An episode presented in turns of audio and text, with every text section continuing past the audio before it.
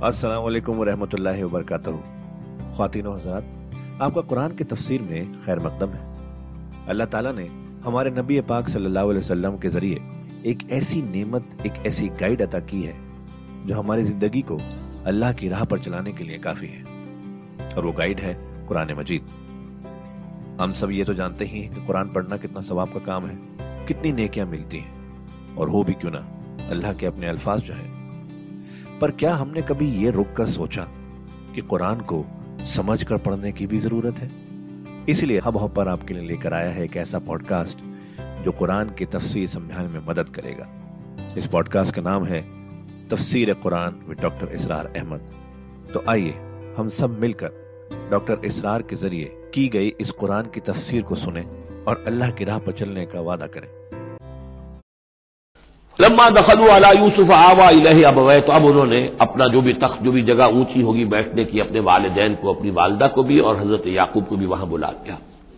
वकालत खुलू मिस्र इंशा आमिनीन। और कहा कि अब आप लोग मिस्र में दाखिल हो। अल्लाह चाहे तो पूरे अमन के साथ, यहाँ आपके लिए अमन है, सुकून है, राहत है। वरफा अबवह अलश और अपने वालदेन को उन्होंने अपने तख्त के ऊपर उठा लिया, ऊपर ऊपर बिठा लिया। वखर्रू लहू सुजदा वो सब के सब उनके सामने सजदे में गिर गए। ये सजदा ताजीमी कहलाता है, जो कि पहली शरीयतों में जायज़ था। शरीयत मोहम्मद साहिब सलात वसलाम में जहाँ दीन की तकमील हो गई है तो वाक़ यह है कि फिर तोहहीद का मामला भी जो है वह आखिरी दर्जे में तकमील को पहुँचा दिया गया। ये सजदा ताजीमी अब हराम मुतलक है, लेकिन उससे पहले ये जायज़ था। हमारे यहाँ बाज लोग जो है वो कब्रों को या और हम अपने पीरों को, बुज़ुर्गों को कहते, सजदा करते हैं या झुकते हैं तो दलील पकड़ते हैं इन चीज़ों से कि ये सजदा देखो, हज़रत इब्राहिम से साबित है, फलां से साबित है, और ये हज़रत यूसुफ को सजदा किया गया है। लेकिन ये सजदा समझ लीजिए, सजदा ताजीमी जायज़ था, इसमें कोई शक नहीं। लेकिन अब यह हराम मतलब है। वकाल यामत हाजा तावील रोया बिन कबल। अब कहा हज़रत यूसुफ ने, अब्बा जान देखिए, ये है तावील मेरे उस ख्वाब की जो मैंने बचपन में देखा था। ग्यारह सितारे और सूरज और चाँद मेरे सामने सजदे में है। तो गोया के ग्यारह भाई अब सजदे में है और वालदेन सूरज और चाँद के हुक्म में है। कब जालहा रबी हक्का मेरे रब ने उस ख्वाब को सच्चा कर दिखाया। वक़्त आसन भी जखरजनी मिन सिजन। और उसने कितना ही मेरे साथ अच्छा सलूक किया। इनाम फरमाया मुझ पर जबकि मुझे कैद खाने से निकलवाया। वह जा बेकुमिन बद। और आप सब लोगों को ले आया है। यहाँ बादिया नशीनी की सख्त ज़िंदगी से निकालकर। यहाँ हजारत और तमद्दुन और वक्त की अजीम तरीन जो मुतमदिन मुल्क, मुल्क है उसके अंदर आपको पहुँचा दिया।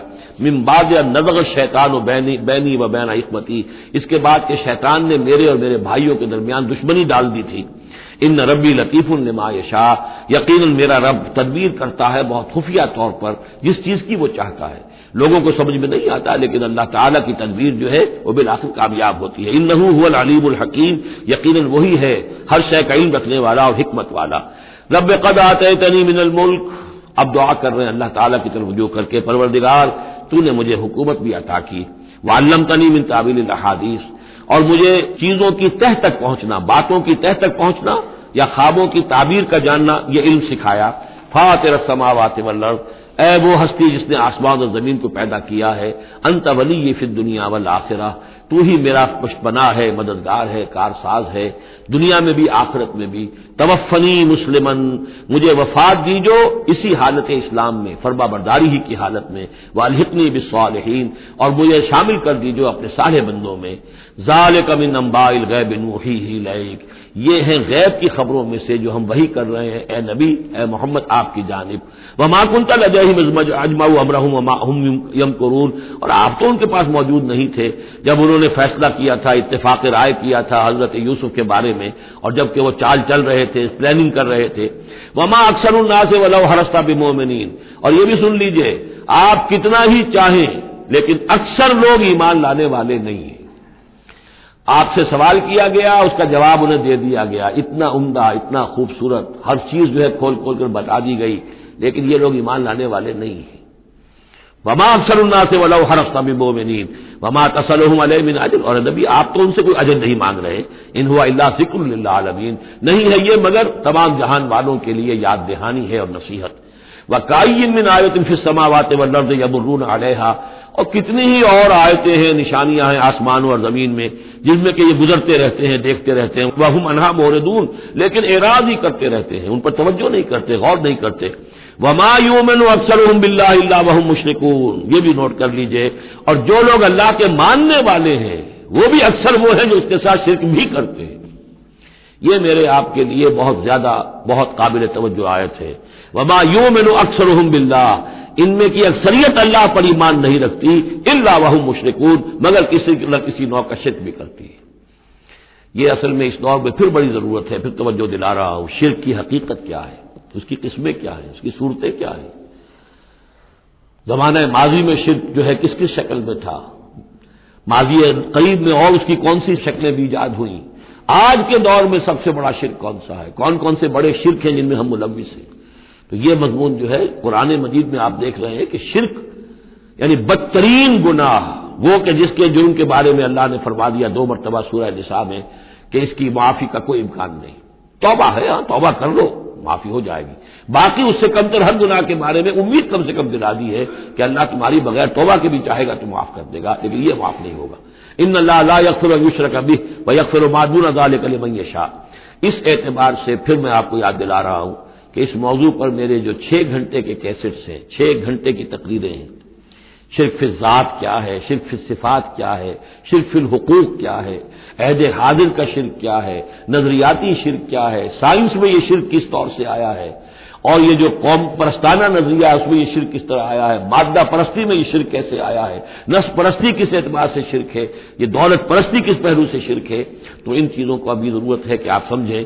वमायू मिन अक्सर बिल्ला वहम मुशरकून अल्लाह रबना ला तजलना मिन हम अल्लाह मजलना मिन इबादकल मुवहदीन अल्लाह ताला हमें अपने मुवाहिद बंदों में से बनाए ये मामला जो मुशरकिन हैं उनके लिए तो बिल्कुल वाजे है जैसा कि मैंने बारह बयान किया है कि एक बड़े खुदा को तो सब मानते थे एक बड़ा अल्लाह उसके साथ आलिहा कैपिटल जी वाला गॉड एक बाकी गॉड्स एंड गॉड्स बेशुमार महादेव एक, बाकी देवियाँ देवता बेशुमार। लेकिन जो लोग अपने आप को मुवाहिद समझते हैं और अपने ख्याल में वो इम्कानी हद तक मुवाहिद होते भी हैं, बसा अवकात गैर शौरी तौर पर वो भी किसी न किसी नौ के शिरक में मुलविस हो जाते हैं, जिसके लिए बड़ी गहरी बसीरत की ज़रूरत है कि शिरक किन किन सूरतों को इख्तियार कर सकता है, उसका सही सही तस्वुर और सही सही शूर और इदराक इंसान को हो जाए। अफा अमिन अंतात वाशकित मिन अजाबिल्ला क्या वो नचिंत हैं इससे? बेखौफ हो चुके हैं इससे कि आज धमके उन पर कोई अजाब की तरफ़ से ढांप लेने वाली शय, कोई आफत अजाब की, अल्लाह के अजाब की, औतात यह मुसात बख्तन और इन्हें इसका भी कोई डर नहीं रहा है कि क्यामत अचानक आ पहुँचे वह हमला या और इन्हें इसका एहसास तक न हो। उलहाज ही सबीली अदो अला बसीरत अन व मनी तबानी कह दीजिए नबी सल्लल्लाहु अलैहि वसल्लम, ये मेरा रास्ता है और मैं अल्लाह की तरफ़ बुला रहा हूँ। लेकिन ये मेरा बुलाना और इस रास्ते का इख्तियार करना अंधेरे में टामक टोइयाँ मारने के मुतरदिफ नहीं है। अला बसीरत इन आना मैं बसीरत बातनी के साथ, सूझबूझ के साथ समझ कर कॉन्शियसली शूर के साथ मैं इस रास्ते पर चल रहा हूँ और इस रास्ते की तरफ़ बुला रहा हूँ। और जहाँ तक तो हजूर का मामला है, वो तो बात बिल्कुल वाजह है कि पूरे शूर के साथ, इदराक के साथ, यकीन के साथ, बसीरत बातनी के साथ ज़ाहिर बात है कि आप अल्लाह पर ईमान भी रखते थे और अल्लाह की तरफ़ बुला भी रहे थे। यह ज़्यादा काबिल तवज्जो है, वो मनी तबानी, जो मेरी पैरवी कर रहे हैं, वो भी अंधे बहरे मुकलद नहीं है, बल्कि वो भी मेरी पैरवी कर रहे हैं तो वो भी अला बसीरत समझ कर शूर के साथ। आज के दौर में सबसे ज़्यादा बढ़कर जिस ईमान की ज़रूरत है, वो ईमान वो है कि जो शूर के साथ ईमान हो। इसलिए कि एक अकीदा, अकीदे के दर्जे में यकीन, एक जिसे हम कह दें कि ब्लाइंड फेथ वो भी अपनी जगह पर बहुत कीमती शय है। ब्लाइंड फेथ भी अगर है, यकीन है अल्लाह पर और आखरत पर और रिसालत पर तो बड़ी कीमती शय है। वो ब्लाइंड फेथ भी जो है इंसान की शख्सियत को बदल कर रख देगा। उसकी ज़िंदगी का नक्शा बदल देगा, उसके उसकी वैल्यूज़ को बदल देगा। लेकिन यह कि जिस चीज़ की ज़्यादा ज़रूरत है खसूसत इस दौर में और किसी इनकलाबी दावत के लिए जो निज़ाम को बदलना चाहे, सिर्फ़ अफराद को ना बदलना चाहे, निज़ाम को बदलना चाहे तो चूँकि निज़ाम के ऊपर जो लोग ज़्यादा बाशूर होते हैं, उनका तसलुत होता है, इंटेलिजेंसिया उसके ऊपर काबू याफ्ता होता है। तो जब तक उनके अंदर ईमान घर नहीं करेगा, निज़ाम नहीं बदलेगा। तो ज़रूरत उस ईमान की है जो अला वजी बसीरत हो। सुबहान अल्लाह वमान मिनल मुशरकिन अल्लाह पाक है, और मैं हरगिज शिर करने वालों में से नहीं हूँ। वमार सल्ला मिन कबल का रिजाल लूही इलहिम मिन अहल कुरा, और नबी सल्लल्लाहु अलैहि हम नहीं भेजते रहे, नहीं भेजा हमने आपसे पहले, मगर ये कि मर्दों को हम भेजते रहे, जिनकी तरफ़ हमारी वही आती थी। बस्तियों वालों में से जो भी रसूल भेजे, नबी भेजे, वो सब मर्द ही थे, इंसान थे। अफलम यसीरू फिल तो क्या ये लोग ज़मीन में घूमते फिरते नहीं है? फयंदुरु कै फकान आकबतुल्लजीर मिन कबल कि फिर वो देखते, गौर करते, इबरत पकड़ते कि क्या अंजाम हुआ? उनका जो इनसे पहले थे। इशारा उन्हीं अकवाम की तरफ़ है। वलादारुल आखिरत खैरुल्लजीन तकवा फला ताखिलून। और यकीन आखिरत का घर तो बेहतर है उन्हीं लोगों के लिए जो तकवा की नब्श इख्तियार करें। तो क्या तुम अकल से काम नहीं लेते? हत्ता इजस्ता असर रसुलो व जन्नू अन्नहुम कद को जेबू जा हम नसरोना। ये आज भी मुश्किल कुरान में से है, इसकी बहुत सी आरा हैं, लेकिन जो तोजी मेरे नज़दीक सही है, वो मैं आपके सामने रख रहा हूँ। हत्ता इजस्ता असर रसुलो, यहाँ तक कि जब रसूल मायूस हो जाते हैं। मायूस किस बात से हो जाते हैं कि अब ये लोग ईमान लाने वाले नहीं हैं। जिनके दिलों में कुछ न कुछ फितरत सलीमा मौजूद थी, अभी उनकी फितरत बिल्कुल बिगड़ी नहीं थे, वो ईमान ला चुके हैं। यानी अब जो हमने बिलो चुके हैं इसको, इस चाटी में से अब मक्खन निकल चुका है, अब आगे कोई और मक्खन निकलने वाला नहीं। वह जन्नू अन्नहम कद को जेबू और लोग ये समझ बैठते हैं, उन्हें यह गुमान होता है कि उन्हें सब झूठे ही वादे किए गए थे कि आजाब आएगा। वो जो कौम है, वो तो बहुत ही ज़्यादा लाउबाली हो जाती है कि बारह बरस हो गए मोहम्मद को कहते हुए अजाब अजाब अजाब अजाब अजाब तो नहीं आया, ये सब ध्वंस थी। सिर्फ़ ये कि हमें ड्रावा देना मकसूद था। जाहुम नसरोना। वस्तैसर रसुल और जन्नू जन्नू का जो फ़ाइल है, वो दर हकीकत उनकी कौम है, वो जो मुशरक कौम है। कि उन्होंने ये समझा कि सब हमें झूठे ही ध्वंस दी गई थी, अजाब वगैरह की। जाहुम नसरोना तो हमारे नबियों और रसूलों के पास फिर अल्लाह ताला की नुसरत आ जाती थी। फनुजी अमन नशा, फिर बचा दिया जाता था जिसको हम चाहते थे। वला युरदुबा सुना अनिल कौमिल मुजरमीन। और हमारा वो आजाब और हमारी वो सख्ती जो है नहीं लौटाई जा सकती थी, नहीं फेरी जा सकती थी मुजरिमों की कौम से। उन पर वो आजाब वाक़ होकर रहता था। लकत कानफी कसो सही इबरतुल्लबाब इनके हालात में, इस बयान में यकीन होशमंद लोगों के लिए इबरत है, अक्ल का सामान है, सबक का सामान है। माँ काना हदीस युफ्तरा। ये कुरान ऐसी शय नहीं है जिसे घड़ लिया जाए, कोई शख्स अपने जी से इसको तस्लीफ व तारीफ़ कर ले।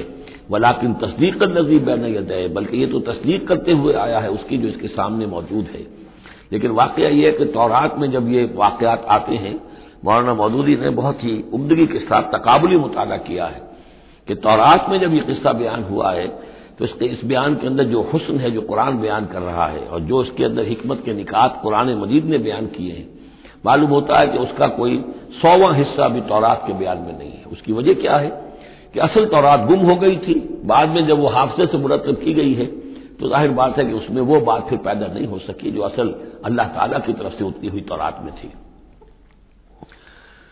माँ कान हदीस युफ्तरा, वलाकिन तस्दीक लजी बैन यदय व तफसील कुल इन व हदम व रहमत कौमी यूमनून। और इसमें तफसील है हर चीज़ की।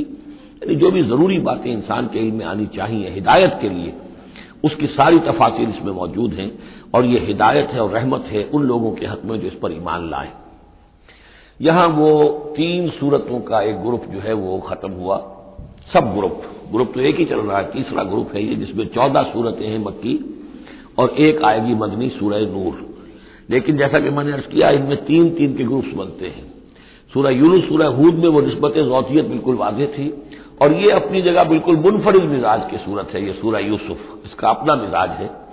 हाँ, इसके करीब करीब आ जाती है एक सूरत और।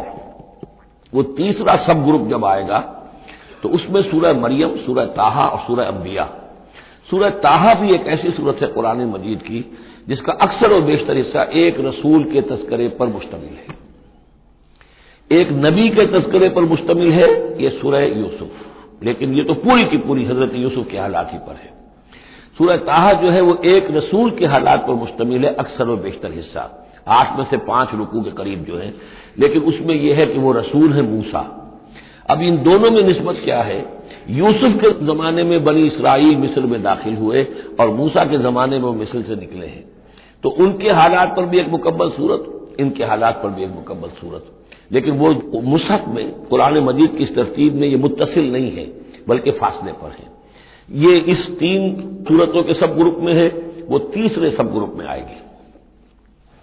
अब इसके बाद ये तीन सूरतें और हैं जो नस्बतन छोटी हैं। ये तो ग्यारह रुकू, बारह रुकू, दस रुकुओं पर मुश्तमिल थी ये सूरतें जो हमने पढ़ी हैं। ये जो अब आ रही है, छह सात रुकुओं पर मुश्तमिल सूरतें हैं। सूरह राग सूरह इब्राहिम, सूरह हिज इनमें सबसे पहली सूरत राग है। बारक अल्लाह फिल व नफानी वैयाकुम बिलायात व हकीम। तो खातिन हजरात, ये था आज का एपिसोड। अभी तफसीर बाकी है। पूरी तफसीर सुनने के लिए अगला एपिसोड सुनना ना भूलें। ज़रूरी है कि हम कुरान को पूरी तरह से अच्छे से लफ्ज ब लफ्ज समझें। इसलिए अगले एपिसोड में आपका इंतज़ार है। सुनते रहिए ये पॉडकास्ट जिसका नाम है तफसीर कुरान विद डॉक्टर इसरार अहमद, सिर्फ़ हब हॉपर पर।